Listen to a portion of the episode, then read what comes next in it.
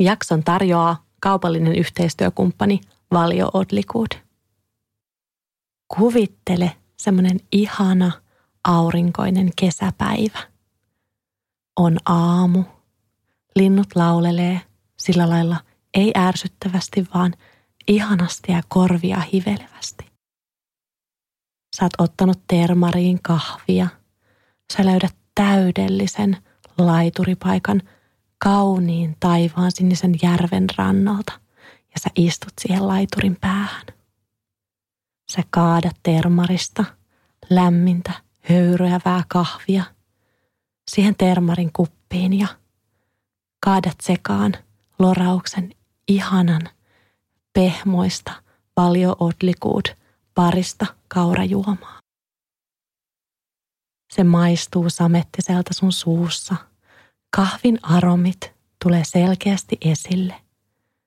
Ja kaura ei liiaksi sekoita kahvin ihania aromeita. Elämässä on kaikki hyvin. Maailmassa vallitsee rauha ja järvellä uiskentelee silkkiuikku.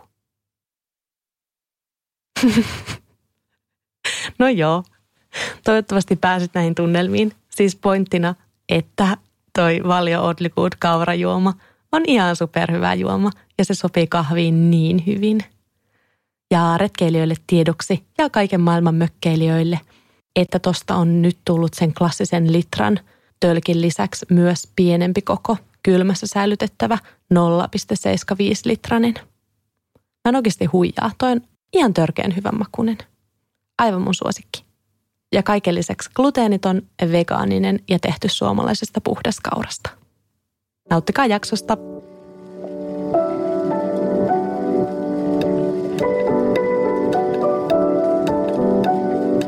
Aamukahvilla.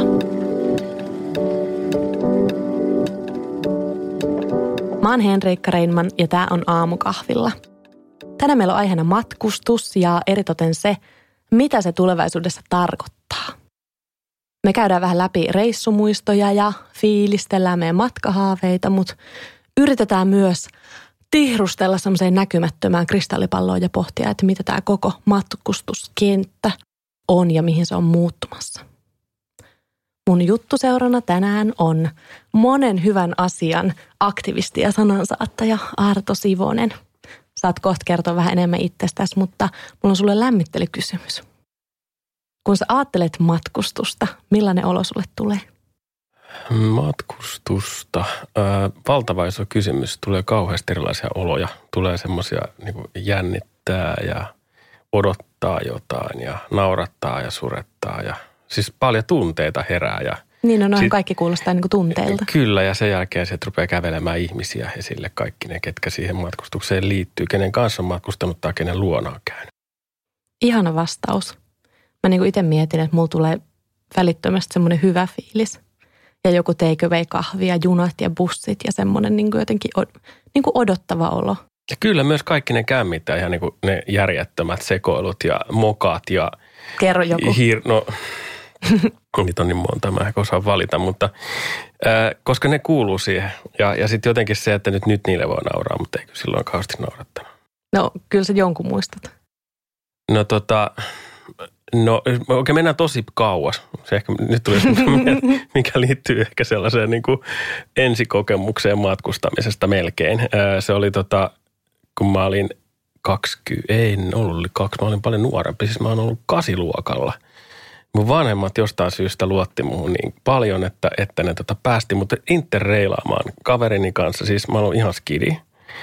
Ja tota, sittenhän tietysti me ostettiin liput ja ikinä käyty ulkomailla kumpikaan aikaisemmin. Me lähdettiin junalla vaan vetää suoraan Pariisiin ja ostettiin viskipullo Hamburg-asemalta ja sitten se, touhu, se karkasiaan käsistä se koko touhu. Meillä oli tosi hauskaa, mutta sitten mun erikoinen tapahtuma sitten liittyy oikeastaan siihen, että kaikki meni tosi hyvin sen Pariisin reissun aikana, vaikka kauheita asioita on tapahtuu, mutta sitten me painettiin vielä junalla Nitsaan puhumatta sanakaan ranskaa. Ja mulla oli siihen aikaan semmoinen valkoinen tukka, joka yletty vyötäröille saakka. Ja mulla oli rokkivahde päällä, kukkapaita ja muita. Ja Mä en ihan noin tämmöisiä glamour, glam rockareita tietysti. Joo.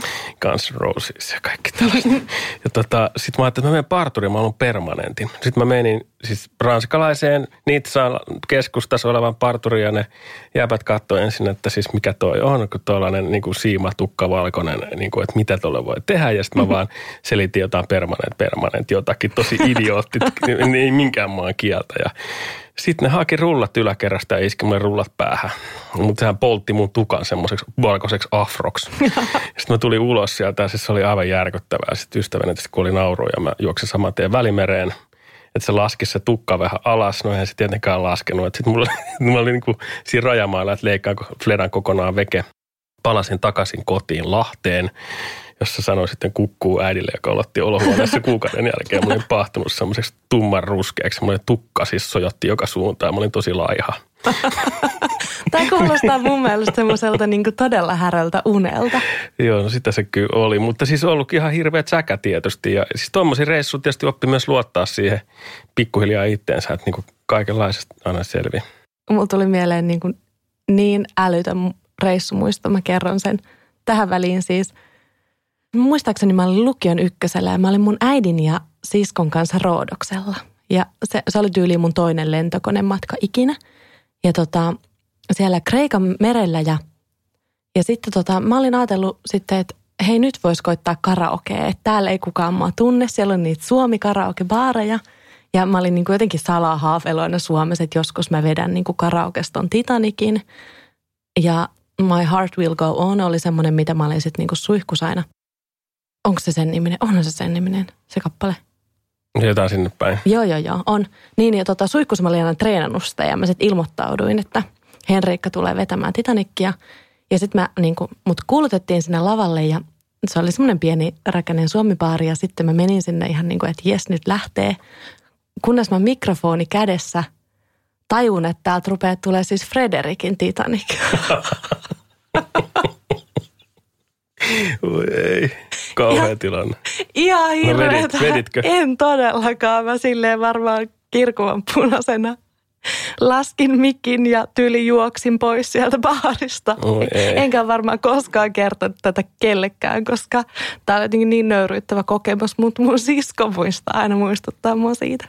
Kolme vuotta nuorempi pikkusisko, joka olisi voinut ylpeänä katsoa, kuinka iso sisko vetää uskomattomasti Titanikkiin. Ei ollutkaan sitten niin cool.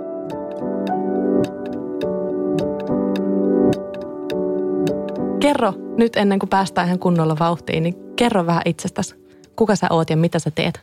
Mä oon tämmöinen helsinkiläinen kaupunkilaisaktivisti, äh, ehkä näin voisi sanoa. Siis tehnyt töitä hyvin kauan mainosmaailmassa, markkinointia, duunaillut, kunnes sitten vuosia sitten hävetti sen touhun niin paljon, että irtisanoudun isosta toimistosta ja sitten perustin oman – edelleen samassa firmassa duunissa ja se pointti, mitä halusin tehdä, niin on, on oikeastaan oppia tästä elämästä vähän enemmän kuin vaan sillä mainostamista niin kuin tiskin takana. Ja, ja käyttää niin kuin luovaa ajattelua tarkoituksiin, joka voi muuttaa maailmaa parempaan suuntaan.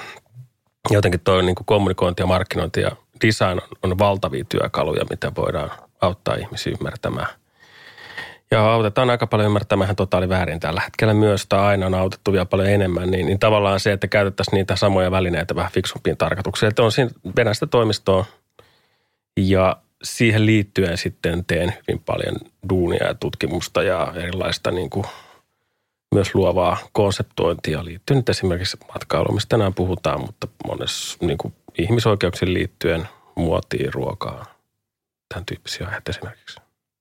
Toi on inspiroivaa. Siis tämä vastuullinen ja eettinen markkinointitoimisto on nimeltään Mondaak. Ja mä itse asiassa olen tavannut Arton sen vuoksi, että mä hain 23-vuotiaana Mondaakille töihin. Ja siis mä muistan, kun mä ajattelin, kun mä näin sen sun laatiman työhakemuksen, että, että voiko tällaista edes olla olemassa? Että voiko olla niin kuin markkinointiviestintää tai tällaista, joka oikeasti tekee hyvää. Et mä muistan, se oli siis, se on ihan varmaan mun semmoinen ensimmäinen kokemus, että tämä on mun unelmien työpaikka. Että tätä mun niinku pitäisi tehdä että et enhän mä olisi osannut sanallistaa, että tämmöistä niinku mä haluaisin tehdä. Mä jäin silloin kyllä kakkoseksi. Jäit kyllä todella täpärästi. Ja sitten niinku, siinä oli aika kauan, kun mä mietin sitä silloin, että mikä, kukas nyt. Siis mä en muista, mikä se oli suurin piirtein parpapeliä sitten, että oli eräs toinen tosi hyvä tyyppi. Joo, ja se oli varmaan ihan hyväkin, tota, että mä sain siinä vaiheessa vielä kasvaa ja kasvattaa tätä omaa mediaa. Ja sitten muistan vielä silloin, että sä haastattelit varmaan niin kuin tyylin kolmas haaste. Se oli aika pitkä prosessi. Ja tota, sä kysyit multa, että, että koenko mä olevani poliittisesti valveutunut. Ja silleen, että mä en ikimaailmasta tai jotain siis tällaista politiikka oli siinä sanana. Ja mä en varmaan ollut siis ikinä ajatellutkaan koko sanaa. Että niin en mä siinä vaiheessa jotenkin ajatellut, että politiikka on mitään muuta kuin semmoisia vanhoja ukkoja puvut päällä jossain eduskuntatalossa. Että se oli mulle tosi kaukainen asia. Että en mä tajunnut silloin, että niin kuin politiikka on niin kuin halua vaikuttaa ja jotenkin. Mä, mä muistan, mä vastasin silloin, että ehkä mä mieluummin niin kuin, se on semmoinen niin kuin sivusta seurailija, että, että sekkaan niin kuin enemmän silleen kirjaan ylös, mitä tapahtuu ja muuta – Joo. Ja kunnes niin kuin nykyään mä oon tajunnut, että olinhan mä silloinkin jo. Siis semmoinen, että mulla oli hirveä drive päällä ja halu vaikuttaa, mutta oli ehkä hyvä, että mä sain kasvaa muutaman vuoden. Kiinnostava pointti. En mä tuommoista muistanutkaan. Siis jotenkin musta on itse tosi tärkeä asia.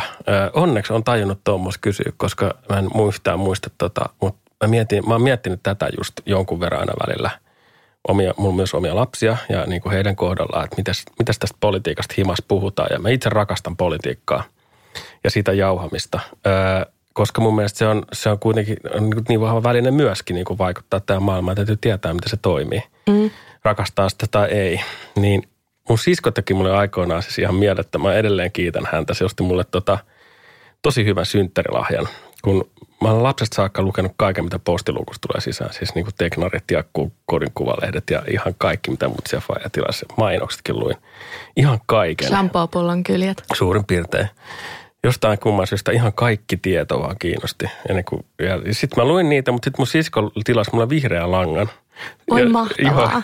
Ja tota, poliittinen lehti tupsahti sitten himaan. Mä muista mutsi vähän ihmettelin, että mitä tämä tämmöinen nyt on. Ja sitten mä rupesin lukea sitä ja sitten rupesi ydinvoimakanta ja muodostumaan siinä. Oi siis ihan sika hyvä. Ja tota, siis en mä nyt ehkä ottaa tässä puolipuolisesti kantaa, mutta sanotaan, että siinä oli niin paljon sellaista informaatiota, mikä rupesi silloin skidinä jo kiinnostaa. Ja sitten tuli semmoinen olo jo, että politiikka on ikinä ollut vierasta. Ja se, että, että entistä nyt, nyt näinä aikoina entistä enemmän pitäisi puhua siitä, että meidän pitäisi niin kuin ymmärtää se, että miten poliittinen koneisto toimii. Ja varsinkin nuorten kanssa niin kuin auttaa nuoria ottamaan vallan käsinsä ja mm. ottamaan sen poliittisen koneen niin kuin hanskaa. Että et niin kauan kuin keskikäiset ukkelit päättää kaikki, mitä tehdään, niin eihän tämä maailma mihinkään muutu. Joo, ja on se siistiä nyt niin kuin uuden hallituksen myötä. Mullahan on tullut myös semmoinen, että ei vitsi, että tuo politiikka on myös mua varten. Hmm. Että ehkä on se myös siistiä. Ja nyt jos miettii niin kuin nuoret mimmit, no vaikka ne 23-vuotiaat tai vieläkin, vieläkin paljon nuoremmat, niin ne voi ajatella, että okei, se ei ole sitä ukkeleiden hommaa. Niin, sepä. Ja sitten mennään vielä pois siitä, että kaikki ei tarkoita, kaikki politiikkaan liittyvä ei tarkoita niin kuin eduskuntaan ja kunnallisvaaleihin liittyviä tai presidentinvaaleihin liittyviä asioita, Jep. mutta se vaikuttaminen voi tapahtua vaikka järjestöjä ja erilaisten muiden mekanismien kautta. Niin, ja kaikki niin kuin some ja muut, että se ei tarvi aina olla se tietty järjestelmä. Niin. Mutta pitäisikö meidän palata takaisin? Joo, me palataan. palataan. Pa- palataan takaisin. Tämä kolme jaksoa sama. semmoinen joku kolmen tunnin megajakso, mutta pala- palataan matkustukseen vielä. Ehkä mä pyydän sut vielä joskus puhumaan mun kanssa politiikasta. Joo, mielellään.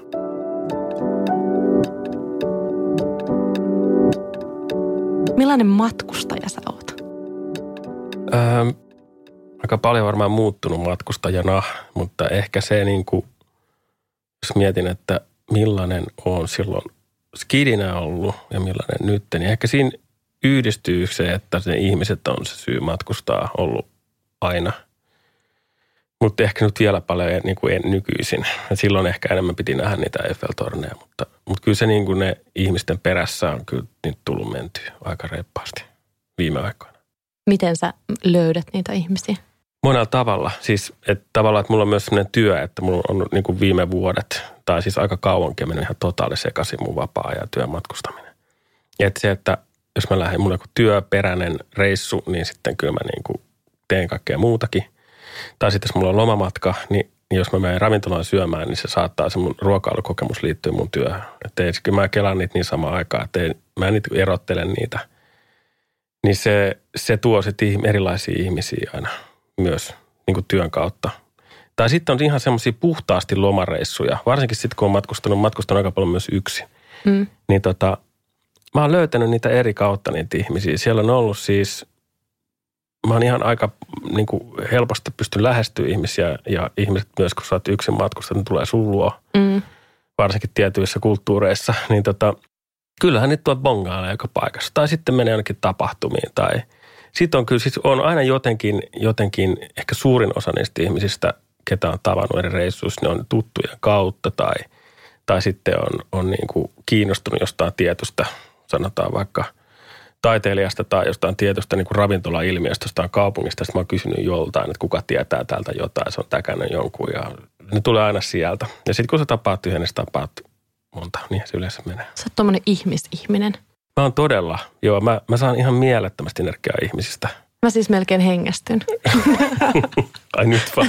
Jotenkin nyt niin kuin siitä, että mä mietin, niin kuin jos, jos mä lähden vaikka reissuun, niin mä usein kaipaan niin paljon niitä hetkiä, missä mä oon yksin ja ei ihmisiä. Okay. Niin tähän niin kuin jotenkin täysin päinvastasta. Mutta sä myös reissaat paljon niin kuin kaupungissa, eikö vaan? Joo, ehkä enimmäkseen. Ja sitten kyllä mä niin kuin sen myönnän kanssa, että varsinkin kun yksin reissaa, niin, niin on mulla sitä yksinäisyyttä siellä. Joo. Semmoista ihan, että joko sieltä haluan olla tai sitten en halua olla. Joko yksin, yksin oloa tai yksinäisyyttä. Kyllä, just näin. Ja tota, jotka molemmat tekee hyvää. Tai mä huomannut, koska sitten taas arki on aika, sitä ei hirveästi ole. Joo. Niin että kyllä se on sitten, mun mielestä nämä suurkaupungit vähän niin kuin metsänä. Että siis ne on semmoisia, että sä voit lähteä harhaille jonnekin. Että sä et tiedä, mihin sä meet. Ja se on musta ihan tosi kiva. Se on niinku, sä näet se, niinku suurkaupungit metsänä ja mä näen niinku metsät suurkaupunkina. Ehkä mä, kyllä mä, joo, Ehkä jotenkin näin. Mutta enemmän kyllä haluaisin käydä metsässä ehkä tulevaisuudessa. Tervetuloa. Kiitos. Näin vaan ikään kuin mä olisin joku. Metsänhaltija. Pikkusen noussut päähän niin. tämä, tämä luontohomma.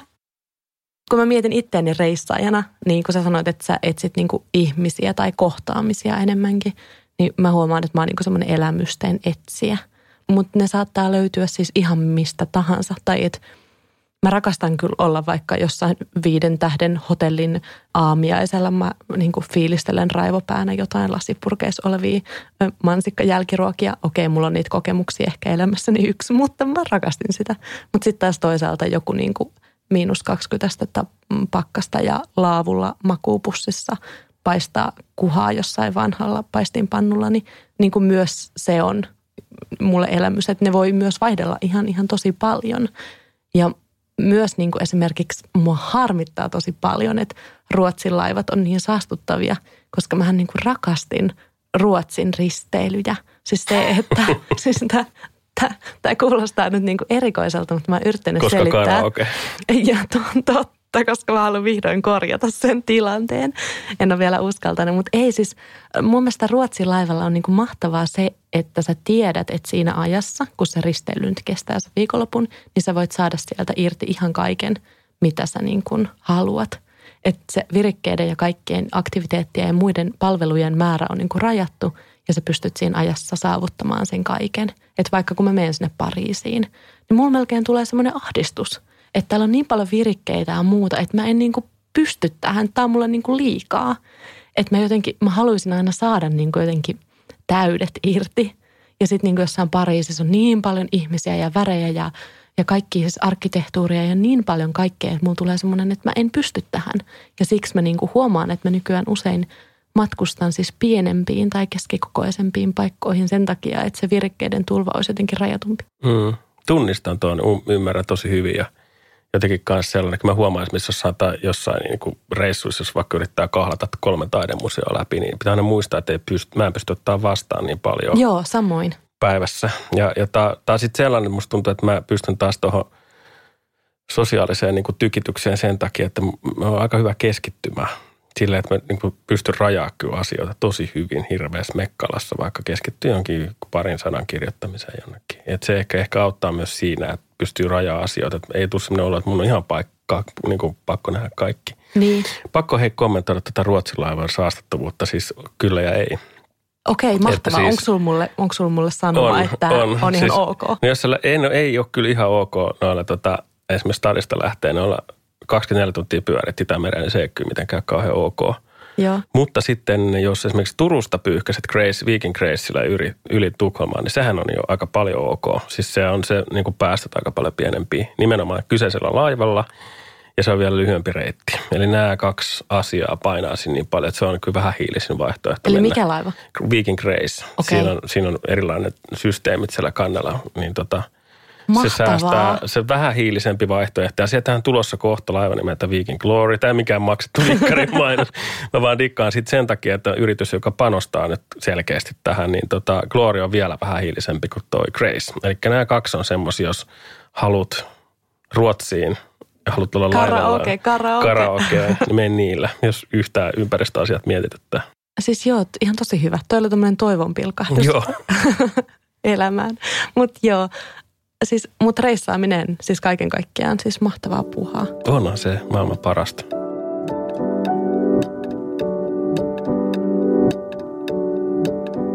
Sä kerroit jo vähän, että sulla on niinku tämä matkustaja-identiteetti ehkä vähän muuttunut tässä viime vuosina. Kerro siitä jotain lisää.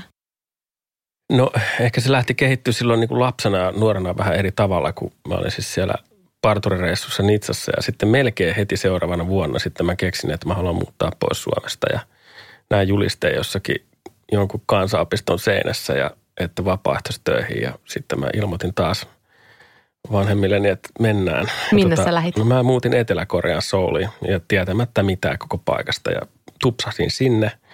Siihen aikaan hirveästi ei ollut, ollut niin eurooppalaisia tai puhumattakaan pohjoismaalaisia siellä. Ja tota, tai oli, mutta se oli aika semmoista, oli ensin elivä omissa oloissa. Niin mä olin sitten siellä, muutin sinne ja asuin siellä ja opettelin kielen ja opettelin käyttää tikkuja ja kaikkea tämmöistä. Ja Mieletöntä. Ol, se- Mutta olit sä lapsena paljon reissannut? Miten no en niinku- yhtään. Siis mutsin kanssa Tukholmassa. En, niinku, en juuri yhtään. Siis Lahdessa lähinnä olin. Ja tota, Tai olit sä reissannut mut vaan, mutta sähän sanoit, että sä luit paljon. Eikö sitä voi luin pitää paljon. vähän niin kuin No, reissaamisena? Ehkä, ehkä. Ja sitten ehkä semmoinen, mä en tiedä mistä sitten johtuu, että tämmöinen mega ujo poika silloin kuitenkin uskalsi tehdä asioita. Ja ehkä siihen kuuluu nuoruuteen myös semmoinen niin riskinotto enemmän, ettei niin kuin pelkää, että mitäs tapahtuu. Ja, ja ehkä se, se muutto pois Suomesta avasi kyllä semmoisen tietynlaisen tavan reissaa. Että niin kuin tuli tehty aika mielenkiintoisia reissuja sinne lähimaihin silloin ja niin kuin ihan päättömiä juttuja, jot- jonka sitten poiki tavallaan ehkä sen, että edelleenkin kyllä aika helposti voi niin kuin lähteä melkein mihin tahansa, eikä ihan kauheasti murehdi, että mitäs nyt sitten.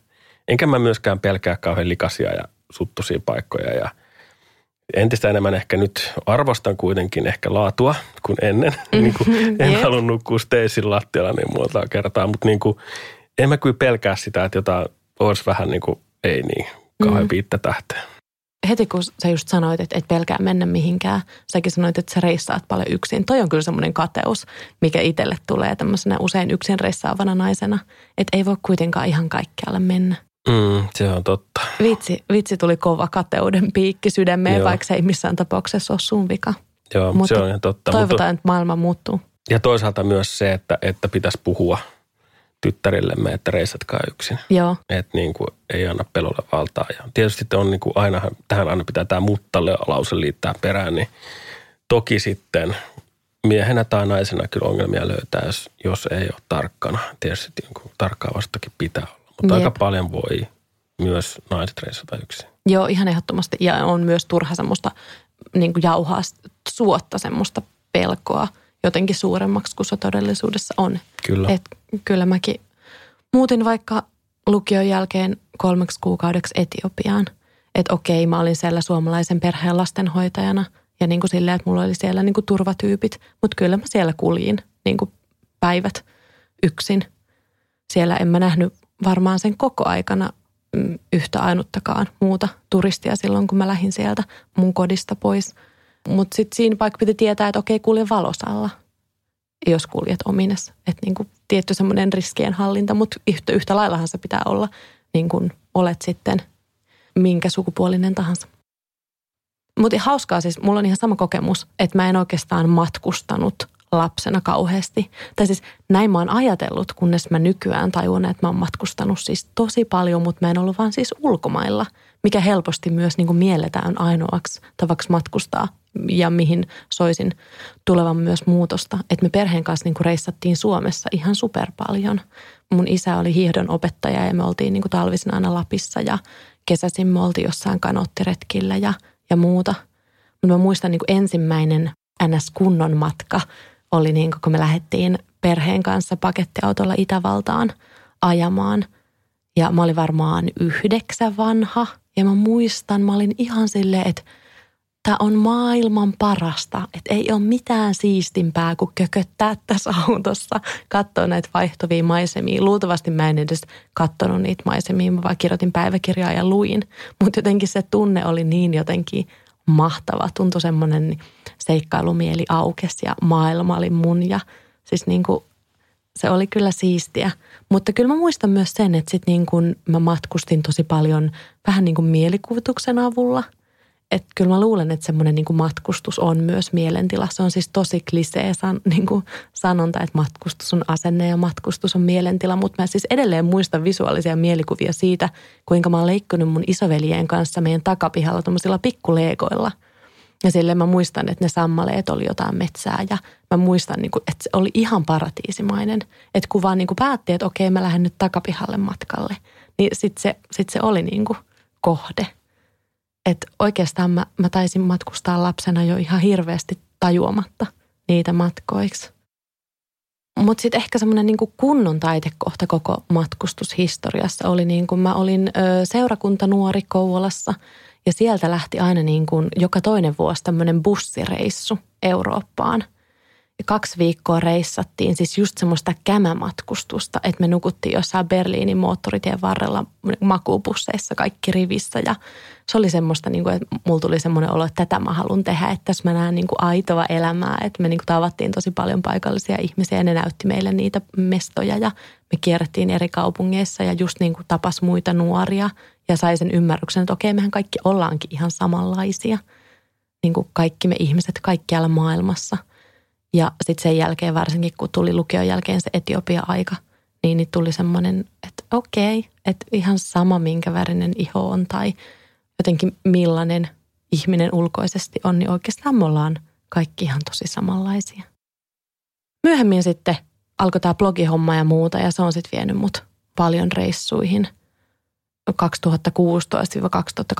vuodet mä tein töitä matkabloggaajana. Yhtäkkiä työt vei mua niin kuin kaikkialle maailmaan ja se jotenkin, se jotenkin lähti ihan totaalisesti käsistä. En mä edes niin kuin nyt jälkikäteen on niin kuin absurdia ajatella niitä aikoja, kun lens kaukomaille monta kertaa vuodessa ja sitten oli joku pressireissu Riikaan. Ollaan siellä niin kuin kolme tuntia paikan päällä ja lennetään takas. Se oli niin kuin älytöntä aikaa. Ja kyllä myös silloin niin kuin aloin kelaa, että okei, tämä ei varmaan ole ihan se, mitä sen piti olla tai mitä matkustuksen kuuluisi olla. Mutta sitten se jotenkin se maailma vaan niin kuin imas mukaansa. Mä rakastin niitä matkoja ja nähdä uusia asioita. Mutta sitten niin kuin totaalistoppi tälle kaikelle tuli niin kuin pari vuotta sitten. Mä luulen, että mä niin kuin koin matkustusburnoutin – niin erikoinen ongelma ja niin ensimmäisen maailman ongelma, mutta siis mä luulen, että aika moni on kokenut samoin lähivuosina, että kun yhtäkkiä lennot oli ihan superhalpoja ja yhtäkkiä maailma olikin niin kuin aivan minikokonen, niin, niin sitten tuli semmoinen niin kuin, että mä voin tehdä mitä vaan ja kaikki on lähellä. Ja oikeastaan todellisuudessa en mä edes tiedä, ymmärsinkö mäkään niissä kohteissa, että mitä mä oikeastaan näen tai pystyinkö mä sisäistämään sitä kaikkea infoa ja muuta, mitä mä niillä reissuilla sain. Tuskin. Mutta mä oon tosi tosi kiitollinen, että tämä totaalistoppi tuli sitten. Se tuli sen myötä, että mä tajusin, että okei, että, että maailma ei vaan kestä tätä tämän, tällaista tapaa matkustaa. Ja mun pitää sosiaalisen median vaikuttajana olla, olla sitten niin kuin näyttämässä esimerkkiä, että tämä on oikeastaan ihan niin kuin suolesta – tämän tyyppinen juttu. Ja, ja kyllähän nämä kaikki vastuullisuusasiat on niin kuin parin viime vuoden aikana myös niin kuin kasvanut ja laajentunut ja se ymmärrys siitä on laajentunut ihan mielettömästi. Mutta sitten mä oon keskittynyt Suomeen ja maata pitkin matkustukseen, Pohjoismaihin, luontomatkustukseen ja sieltä mä oon löytänyt sen, mitä mä oikeasti intohimoisesti rakastan, ainakin tällä hetkellä.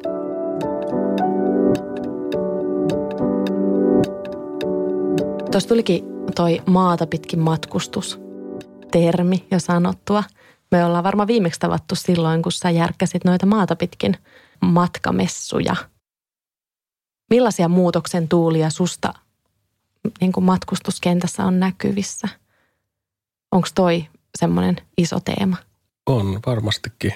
Ja tietysti tämän koronan takia vauhdittuu entisestään.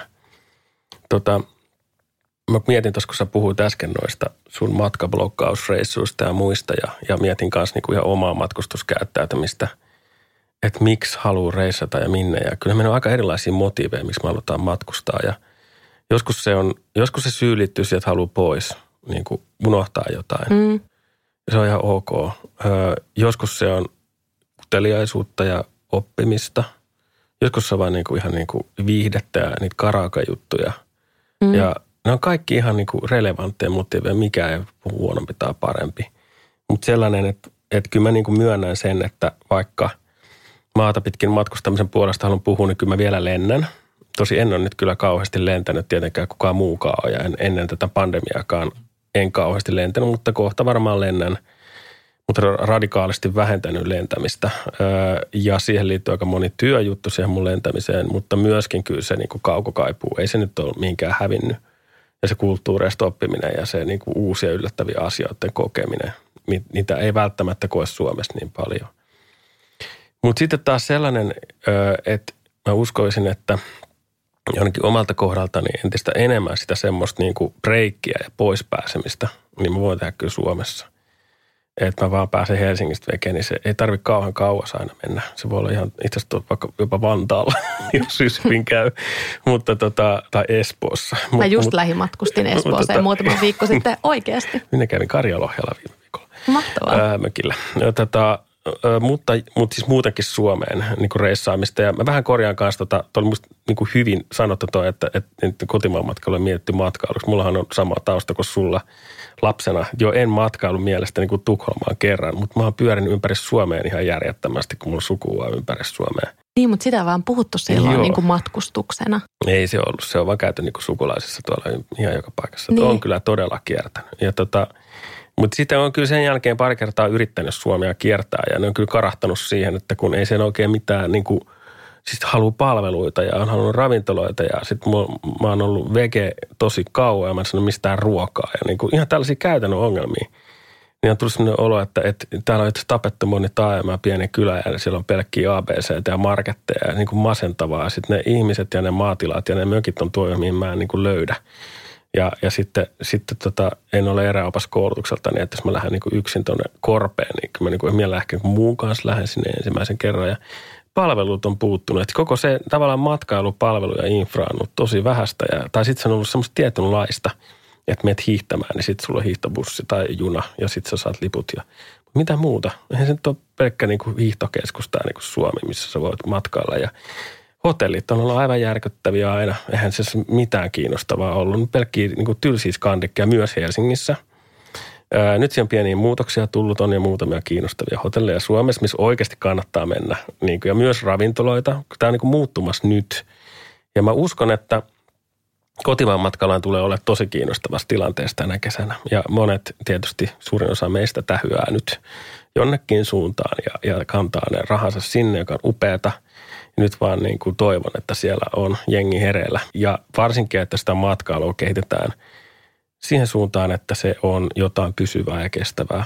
Ja se on jotain aitoa ja autenttista. Vaikka asiakas on suomalainen, niin kyllä me silti ehkä halutaan nauttia siitä aidosta luonnosta ja hyvästä ruoasta, eikä välttämättä samanlaista hotellista, mikä löytyy ihan mistä tahansa kaupungista. Joo, toi on totta. Ja se on niin kuin, mä tiedostan itse, että kun mä rakastan niin paljon luontoa ja olla tuolla niin kuin teltassa kököttää menemään, niin mullehan niin kuin Suomessa mahdollisuudet on niin kuin rajattomat. Mutta onhan se vielä niin kuin lapsen kengissä se semmoinen niin kuin palveluiden täyttämä suomiloma, jos haluaa kestävää ja vastuullista. Et ehkä just se, mitä niin kuin mä yritän huutaa aina tuolla niin kuin Suomi Suomi-matkatoimistoille on, että tehkää niin kestävää luksusta. Tai mm. ei edes ihan luksusta, mutta jotenkin sinne päin. Et tuntuu, että on luksusta, mutta jos se on luksusta, niin se ei ole kestävää. Ja sitten jos sä haluat vastuullista ja kestävää, niin sitten se menee aika lähelle usein sitä niin kuin eräilyä tai luontoa, mikä ei sitten ole kaikkea varten. Mutta onneksi tämä on muuttumassa, enkä missään nimessä halua sanoa, ettei olisi vielä mitään. Jos te nyt siellä suututte ja rupeatte lähettelemään vihaisia viestejä, että onhan täälläkin tätä ja täälläkin tätä, niin todellakin on. Mutta se, että miten paljon lääniä Suomessa on ja miten paljon on osaajia ja miten paljon myös mahdollisuuksia, niin, niin toivottavasti lähivuosina se jotenkin kaikki räjähtää käsiin. Joo, mä oon kanssa suututtanut aika monet sillä puheella esimerkiksi, että no esimerkiksi Nuuksi on hyvä esimerkki tässä ihan vieressä. Niin kuin, onko se nyt Helsingin kolmanneksi tai jopa toiseksi suosituin turistikohde? Tai Espoon ja Vihdin. Niitä pääkaupunkiseudun, okei, okay. Suomenlinnan jälkeen kuitenkin. Niin, niin sinnehän niin kuin, sinne pääsee bussilla kesällä. Ja sitten se tiputtaa sut jonnekin pusikkoon se bussi ja kaikki hyppää vääräpysäkin pois ja sitten ne kiertää jonkun sen yhden saman ringin. Ja sitten ei saako jostain ruokaa, ei saa. Ja sitten ne heittää roskat jonnekin, en edes tiedä mikä lintu laulaa. Että niin kuin, jos tämän tekisi ruotsalainen, niin se olisi tehnyt sen niin, että jos paketoinut tämän reissun ensinnäkin niin, että nappia painamalla 247 mä pääsen sinne julkisilla eikä omalla autolla. Niin se on Ikea-bussi. No ehkä Ikea voi kuin muu bussi, voi vaikka Maria ja Sienereissubussi. Joo, sitten Joo ehkä tuolla nimellä. Sitten sit siellä voisi olla koulutusta siihen, että niin kuin mitäs täältä luonnosta löytyy. Tosi monia meitä kiinnostaa se. Ihan oikeastikin. Ja, ja tota, sitten siellä voisi olla kokkikouluja kannannokassa ja siellä voisi olla, olla hotelleja puissa. No niitä nyt vähän itse asiassa alkaa olemaankin. Siis vaan niin kuin mielikuvitus rajana, miten me opitaan tuntemaan luontoa kestävästi. Ja silloin kun me opitaan tuntemaan, opitaan kunnioittamaan. Ja minusta tämä on vielä sellainen, että esimerkiksi tästä kun olen puhunut ihmisten kanssa, niin tulee hyvin nopeasti vasta, meillä on jo tämä, meillä on jo tämä tuolla nettisivuilla ja sinne voi ilmoittautua. Joo, tämä on nyt just se ongelma, että meidän täytyy palvelun muotoilla tämä niin, että ihmiset osaa ja löytää, eikä silleen, että mun pitää viettää tuntikausia, että meidän kun navigaation alla löydän jonkun jostain. Ja niin ja jos se yksi juttu on jossain, niin että kyllä se pitäisi olla niin moninkertaista. Ja jos miettii vaikka se, että se bussi menee sinne niin kuin klassisimman kiekan ympärille, niin, niin myös se, että kun Nuuksihan on suuri ja tosi moni hmm. on mulle silleen, että Nuuksi on aina ruuhkainen, niin joo, ne suosituimmat paikat on, mutta silleen, niin. että en, en mä yleensä ole vaikka siellä.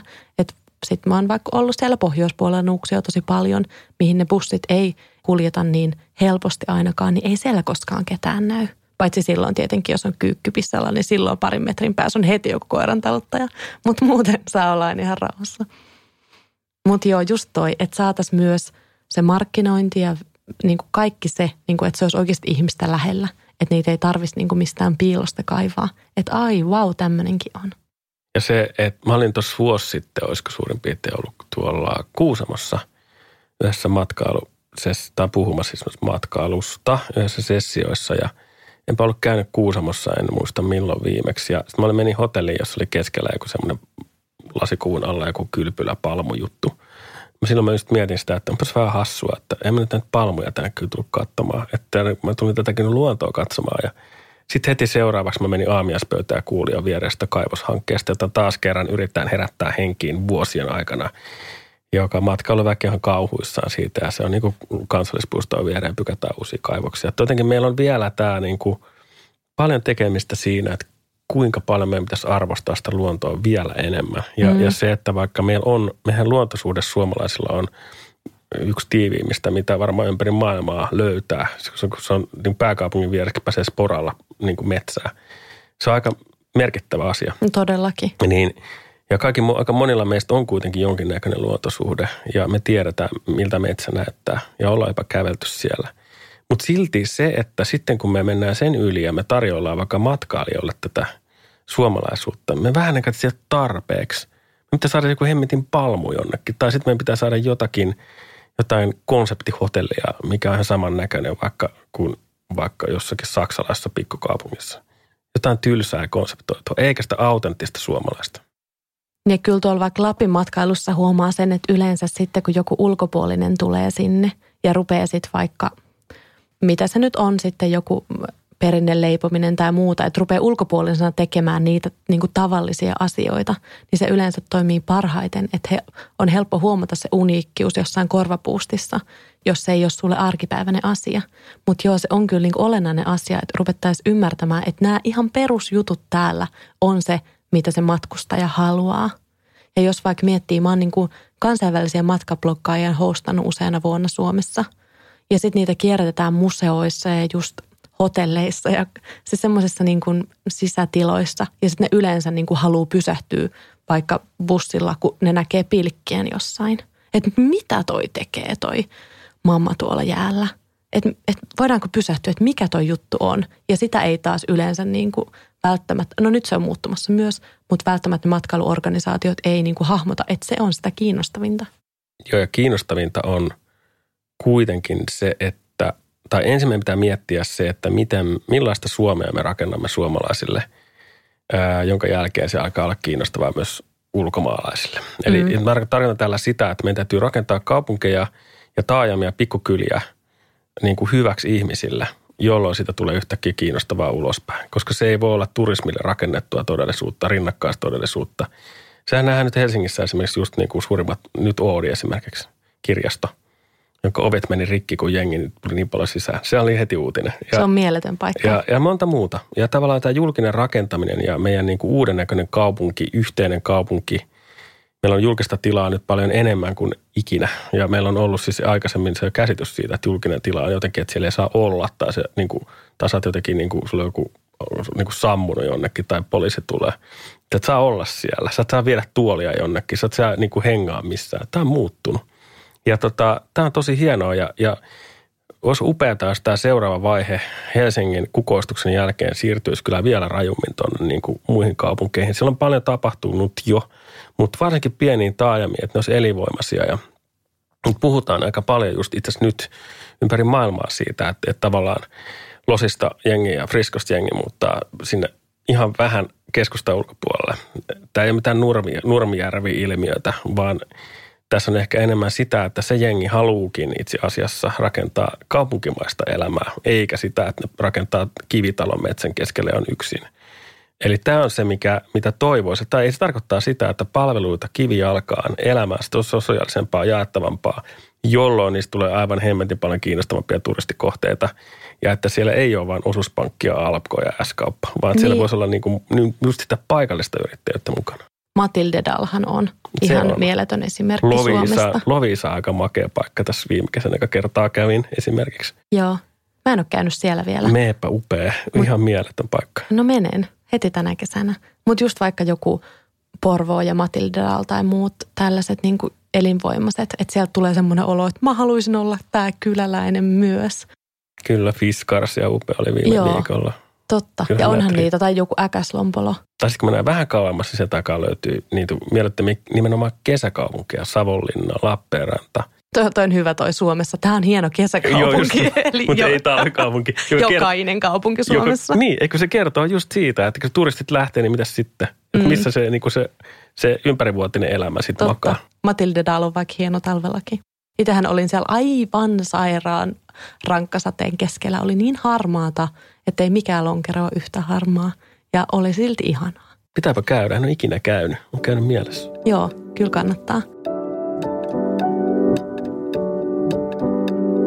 Tuntuu, että tuossa vastuullisuusasioissa me nyt ollaan paljon puhuttu niistä, mutta tuntuu, että ollaan vihdoin päästy, tai ainakin tässä vaiheessa tuntuu, että ollaan vihdoin päästy semmoiseen suurien linjojen vastuullisuuteen. Että vaikka muutamia vuosia sitten tuntuu, että vaikka jostain balilta tuli paljon viestejä, että no täällä on näitä muoviroskia, että voi ei. Ja se on todellakin ihan hirveä asia. Mutta sitten silleen, että ne ihmiset on lentänyt sinne niin kuin syömään niitä smoothie ja niin kuin hengailemaan siellä, niin kuin, koska he tarvii niin kuin lomaa omasta elämästään Suomessa. Että kannattaisiko sinne edes ylipäänsä mennä, että onko se muoviroska siellä, että kenen aiheuttama se sitten on. Ja jotenkin musta on ihanaa, että vihdoin tuntuu, että päästään niin kuin – semmoisien olennaisimpien vastuullisuusasioiden ääreen, koska media puhuu siitä koko ajan enemmän ja niitä ymmärretään, että mikä on suurta ja mikä on pientä. Oletko samaa mieltä?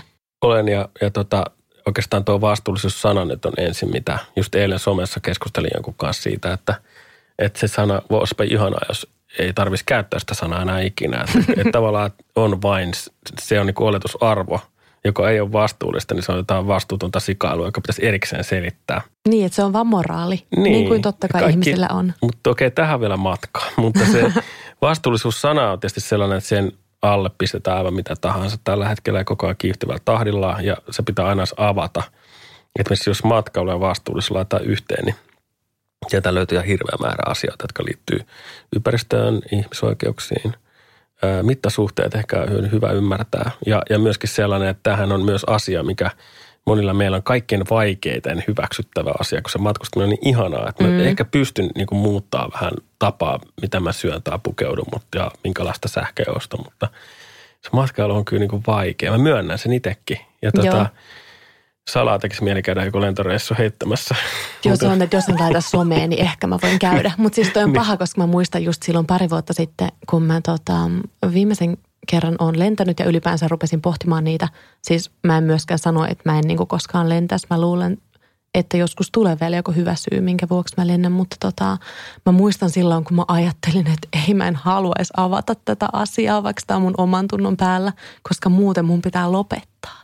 Mutta niin se vaan niin se vaan menee. Mutta kyllä se silloin, kun mä kirjoitin silloin ison blogijutun siitä ja niin kuin lanseerasin tämmöisen hashtagin kuin kestävä reissu, niin, niin mä kirjoitin tästä niin tosi moni matkablokkaa ja sitten niin suuttu siitä, koska silleen, että et vie meiltä tätä meidän iloa ja tätä, niin kuin, että voi ei. Että myös se, se on kyllä vaikea juttu. Tosi vaikea. Ja sitten semmoinen, mun mielestä on tietysti hyvä, siis sanotaan nyt niin, että, että vaikka, vaikka puhutaan ihan niin kuin luvuista niin kun matkustaa jonnekin, niin se, että kuinka paljon niitä hotellipyyhkeitä nyt sitten ei pestä joka päivä, niin se on niin todella pieni merkitys siihen, että mitä sä sinne meet.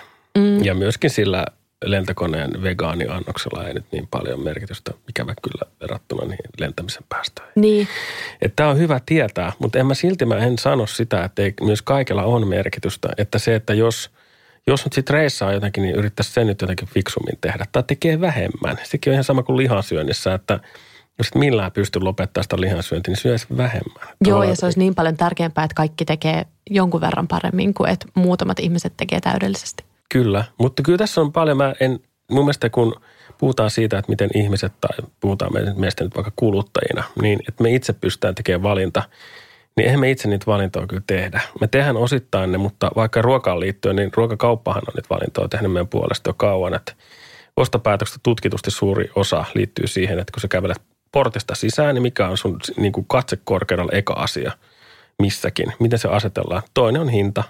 Ja molemmat hin, niin kuin lihan hinta, maidon tuotteiden kompensoitu hinta, kaikki nämä vaikuttaa meidän ostamiseen – Mm. Sama on muodissa, viiden euron teepaita. Niin, mikäs nyt, kun en mä tiedä, mä osa arvioida laatua, kumpi paita, onko sataisen paita parempi laatu, niin kuin vitosen en tiedä. No sit mä ostan sen vitosen. Ja matkailussa, niin kyllä meillä on valintoa tehty. Meillä on lentäminen tosi helppoa, tosi halpaa. Ja siihen liittyy paljon verotustekniset asiat ja tällä hetkellä myös ihan jo se, että meillä on vaihtoehtoja. Että meillä on esimerkiksi raideliikenneverkko kehittyy takas ehkä se alennustilastaan pikkasen ja nyt paranee. Että niin kuin muutamien, me Euroopan laajuisesti muutamat rautatieyhtiöt on niin kuin lähtenyt aika kovaa kehittää palveluita. Ja tulevaisuus näyttää siinä suhteessa kyllä tosi hyvältä, että, että me tarvitaan helppovaihtoehtoja. Siihen liittyy myös paljon tämmöisiä niin kuin, yhteiskunnallisia päätöksiä, esimerkiksi EU-tason päätös siitä, että data avataan – avoimemmaksi niin, että esimerkiksi niin kuin hakukoneita pystytään käyttämään helpommin. Jos mm. mä haluan ostaa nyt yhden matkan jonnekin vaikka Roomaan, niin mä tarvitsen ostaa niin kuin kolmesta eri rautatieyhtiöstä sitä lippua, vaan mä saan sen yhtä helposti kuin Momon ostaa lentolipun. Mm. Niin ja myös, että ne hinnat. Hinnatkin. Jo, jotenkin kohtaisi. Joo, ja jos hin... lennot toivottavasti vähän menee kalliimmiksi ja junat halvemmiksi? Rautateilla meneminen on osittain kalliimpaa, mutta ei se aina ole. Mutta siihen sitten liittyy esimerkiksi pari kesää sitten mentiin Berliinistä Budapestiin yöjunalla ja koko hytti maksoi jonkun alle satasia ja siinä kuusi ihmistä. Ja mm-hmm. sitten sieltä Zagrebiin ja maksakaa se juna joku 15 euroa. Joo, musta tuntuu, että se on enemmänkin se, että mistä sen infon saa. Että mistä se vaiva on ehkä ostaa. tällä hetkellä se isoin juttu. Kyllä. Että Saksan rautatiet on, niin kuin, niiden sivut on tällä hetkellä parhaat, jos miettii vaikka Interrailin suunnittelua – Mutta olisi ihanaa, että tulisi vaikka suomalaisia matkatoimistoja, jotka tekisivät sitä palvelua. Tai, tai sitten, että se olisi helpompaa. Niin, arvaapas, että Ruotsissa on tämäkin jo tehty. Siellähän on niin kuin viime pari vuotta sitten jo se niin kuin maata pitkin matkustaminen nousi siellä niin kuin tosi ison huomioon. Ja siellä Ruotsin rautatiethän on – niin kuin lisäämässä kapasiteettia yöjuniin nyt ihan reippaasti. Ja, ja toinen, mitä siellä on tehty, niin siellähän on niin kuin matkatoimistot ruvennut järjestää luksusmaata pitkin reissuja. Joo. Tätä mä oon kysynyt monta kertaa, että haloo, että hei matkatoimisto, täällä olisi, niin kuin, olisi niin kuin rahaa ihmisillä.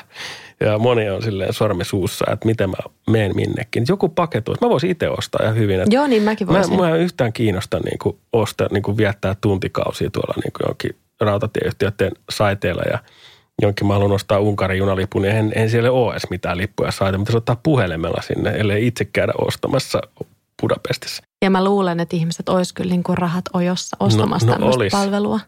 Mutta ehkä myös niin tuossa maatopitkin matkustuksessa tuntuu, että se mielikuva on vielä tosi semmoinen nuhjunen ja hikinen. Ja onhan se jossain Keski-Euroopassa vielä välillä sitäkin, mutta on sekin muuttumassa. Ja jos miettii niin kuin juna-asemia, vaikka joku Tukholma, Kööpenhamina, niin ne rupeaa olemaan aika semmoisia lentokenttämaisia. On todella. Että mä kävin itse Kaaden Nuudilla nyt pari vuotta sitten pitkästä aikaa ja edellinen mielikuva oli vähän eri kuin mitä se oli nyt. Joo. Siis oli aika hieno. Berliinissä on ihan mieletön asema. Ää, aika monissa suurkaupungissa on todella, ja siis esimerkiksi Espanjassa, jos sä niin haluat tulla vaikka Madridista lähtee mihin tahansa suuntaan, niin siellä on kyllä todella stylit junat verrattuna esimerkiksi meidän juniin ja tosi nopeat yhteydet. Tosin aika kalliit tietysti, mutta, mutta se, että tuo rautatieasemat on ihan kiinnostava asia, niin kuin Kela. Että et meillähän on kauan ollut se olo, että lentoasemat on se luksus. Mm. Ja mihin tämä muuttuu nyt, kun rautatieasemasta saattaa tulla pikkuhiljaa se luksus ja se on jo tulossa – niin ne, sen palvelutarjoamat ei olekaan aina niitä kebukioskeja, vaan siellä oli, on niin aika monilla asemilla ihan mielettömän upeita, niin hyviä rafloja.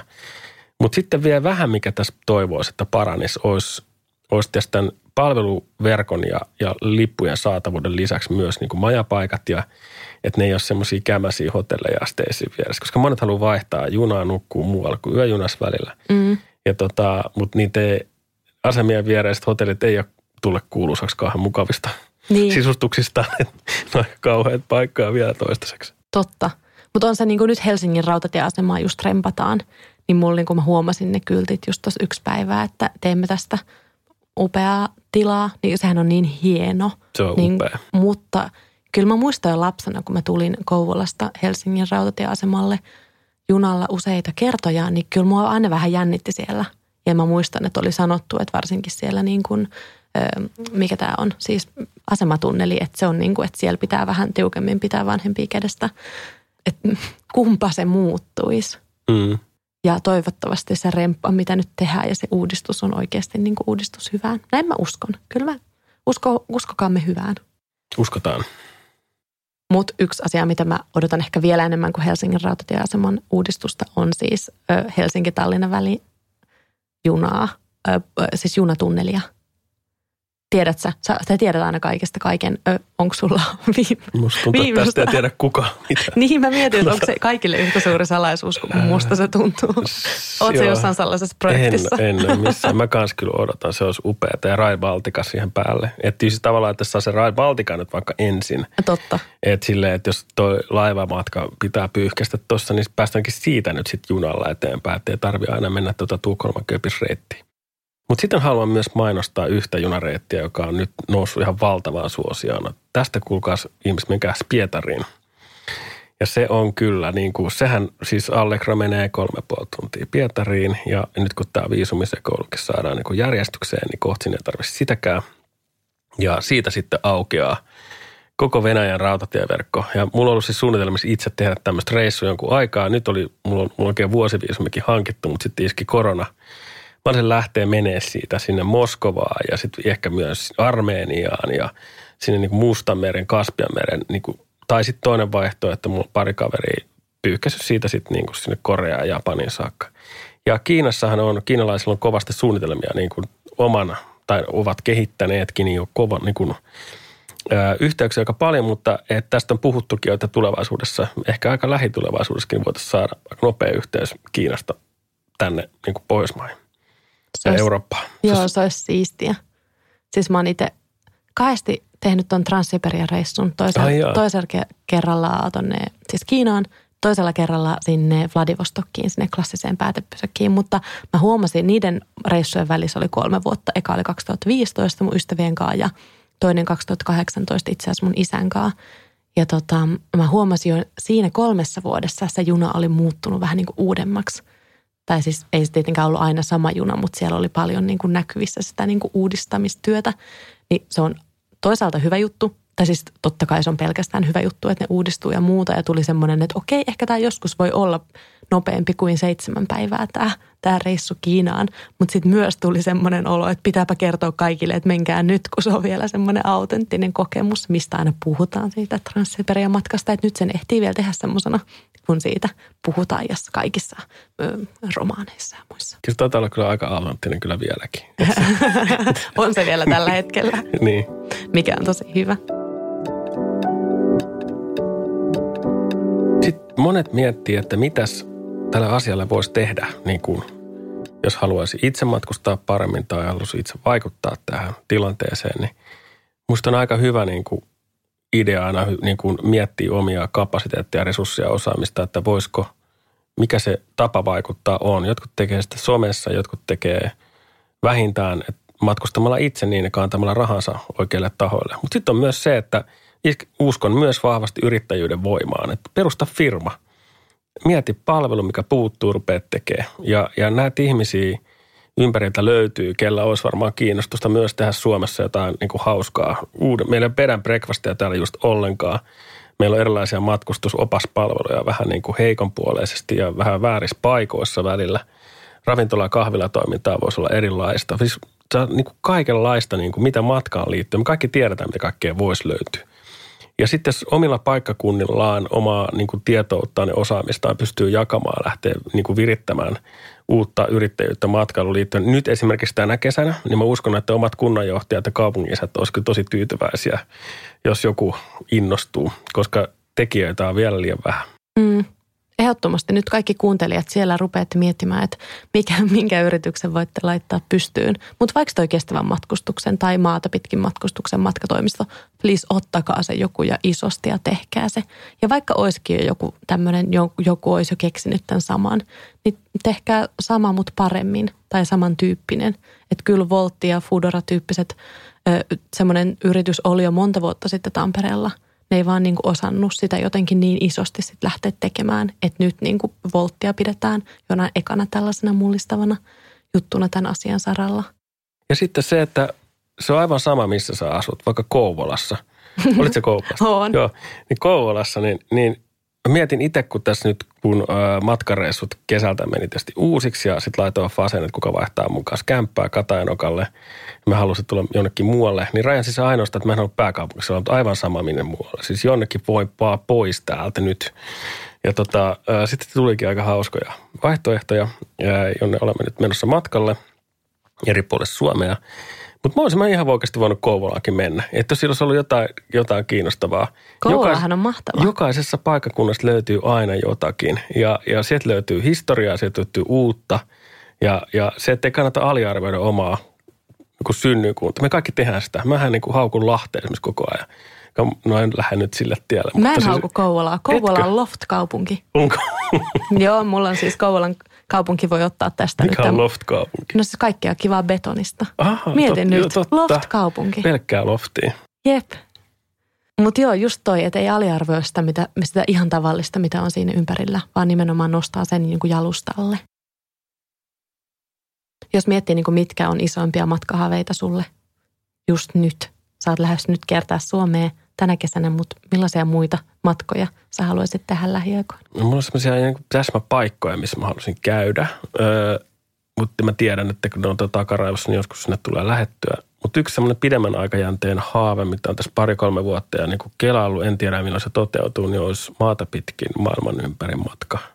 Wow. Ja se on, mä puhunut muutaman ystävän kanssa sitä, mitä se voisi tehdä niin kuin vähän eri reittejä, vähän kuinka kauan siinä menisi ja – se olisi tosi hieno tehdä. Siinä kyllä menee vähän aikaa, mutta se upea tehdä joskus.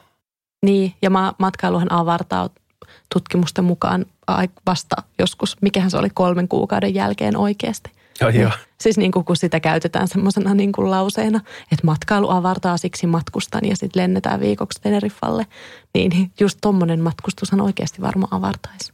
Joo, mä vähän kyllä ehkä opponoin, tota, riippuu vähän miten avartamiskäsitettä, niin kuin, kuin, miten se mielletään. Että kyllä mun mielestä tuo kolmosen ratikkamatkakin avartaa Joo. aika paljon, että se, että, se, että mi, mitä se nyt sitten tarkoittaa. Niin, mutta ehkä se, mikä, mikä on matkailua? Onko siis kaupunkimatkailua se, että mä tulin tuolta Katanukalta punavuoreen tänään. No, todellakin se no, oli. Se, se tavallaan oli, mutta sitten ehkä ei siinä mielessä ole, koska tätä reissua mä oon tehnyt ennenkin. Mutta ehkä ne on monesti sellaisia, mikä rikkoo sun rutiinit. Et ja, ja se, että joka pakottaa sut ehkä miettiä asioita toisella tavalla, niin ehkä se alkaa olla sitä niin kuin matkailua. Mm. Musta tuntuu, että yksi semmoinen mikronäky, minkä mä oon huomannut omassa ystäväpiirissä, on ainakin, polkupyörän matkailu. Tuntuu, että Joo. se on nyt niin kuin iso se juttu. nousee. Se on ihan totta. Eikä vaan sun, varmaan sun ystäväpiirissä. Se on, me ollaan siis maata pitkin matkamessut järjestetty pari kertaa ja messukeskuksessa viime tammikuussa viimeksi ja taas tulos kohta uudestaan, tai ensi vuonna uudestaan. Niin siellä kyllä fillarijutut kyllä ihmisiä kiinnostaa ne erilaisia storeja, miten fillareiden kanssa ollaan mennyt ympäri maailmaa, nyt niin kuin riittää ja sitten kun se yhdistää vielä entistä enemmän vielä niin kuin muihin liikennevälineisiin, että siellä on niin kuin juna plus fillari Joo. systeemejä aika monella. Joo, musta tuntuu, että mun isoimmat haaveet on just tuommoinen juna plus fillari. Mä oon itse asiassa lähes nyt Tampereelle kesällä fillarireissulle tonne rantareitille nukkumaan kivoissa bed and breakfasteissa. Ja sitten niinku toinen mitä on, niin mä haluaisin reissupakun katolle kajakin ja lähteä sitten niinku melomaan Oi, vaikka Norjaan tai, tai Lappiin jonnekin Inarijärvelle vaikka. Kuulostaa mahtavalta. Kiitos Arto, kun olet mun kanssa juttelemassa. Kiitos, oli kiva käydä. Mä arvostan sua tyyppinä ja siitä, mitä sä teet sun, tai mitä sä teet sun elämälläsi. Kiitos. Ja viimeinen kysymys, ottaisit sä mut nyt töihin, jos mä hakisin? No aivan, varma, aivan varmasti. Niin ens, voiko ensi maanantai aloittaa? Ma- Mahtavaa. Ehkä mä haen sulle vielä joskus töihin, mutta ensin mä vielä tota, rauhoitan mun elämän rytmiin, niin mulla on tuntejakin sit lisää. Kiitos myös kuuntelija, kun kuuntelit. Toivottavasti teidän matkustusajatukset viris teidän aivoissanne yhtä lailla kuin meillä täällä. Mä pompin tässä nojatuolilla jotenkin aivan liian innoissani koko ajan. Tuntuu, että tä- tätä jaksoa olisi voinut jatkaa vaikka, vaikka tota sen kolmisen tuntia vähintään, mutta tästä riittää kyllä juteltavaa ja, ja toivottavasti pääsen vielä keskustelemaan tästä aiheesta lisää. Tai sitten otetaan hei, se politiikkajakso. Otetaan ehdottomasti. Mutta äh, siis koittakaa nähdä myös niin kuin lähiympäristöä uusin silmin. Tämä on spesiaali kesä varmasti, mutta älkää lannistuko sen asian alle, koska tämä vaan voi olla niin kuin uuden alku. Ja katsokaa vaikka ensiksi vähän ylemmäs tai vähän alemmas sillä kotireitillä, mitä yleensä kuljette. Tuntuu, että vaikka talojen arkkitehtuuri aukeaa vasta, kun jaksaa niin kuin nostaa naaman puhelimesta vähän, vähän ylemmäs nämä jututhan voi oikeasti todella paljon ärsyttää, jos vaan tulee semmoinen olo, että vitsi kun pääsisi Kanarialle köllöttämään, mutta ei voi mitään. Siis maailma muuttuu ja ei auta nyt Kanaria saa luvan odottaa, joten löytäkää vaikka sisäinen Kanarianne nyt jokainen sitten. Laittakaa viestiä somessa aamukahvilla, sinne palautetta. Miten Arto sut löytää somesta? Feissarista löytää ö, hyvin, Instasta löytyy mun nimellä. Noniin. Ei ole Aika avoimia tilejä. No, mä, mä tägäilen sua sit sinne kuviin ja ennen kaikkea nauttikaa kesästä. Muistakaa aurinko, rasva.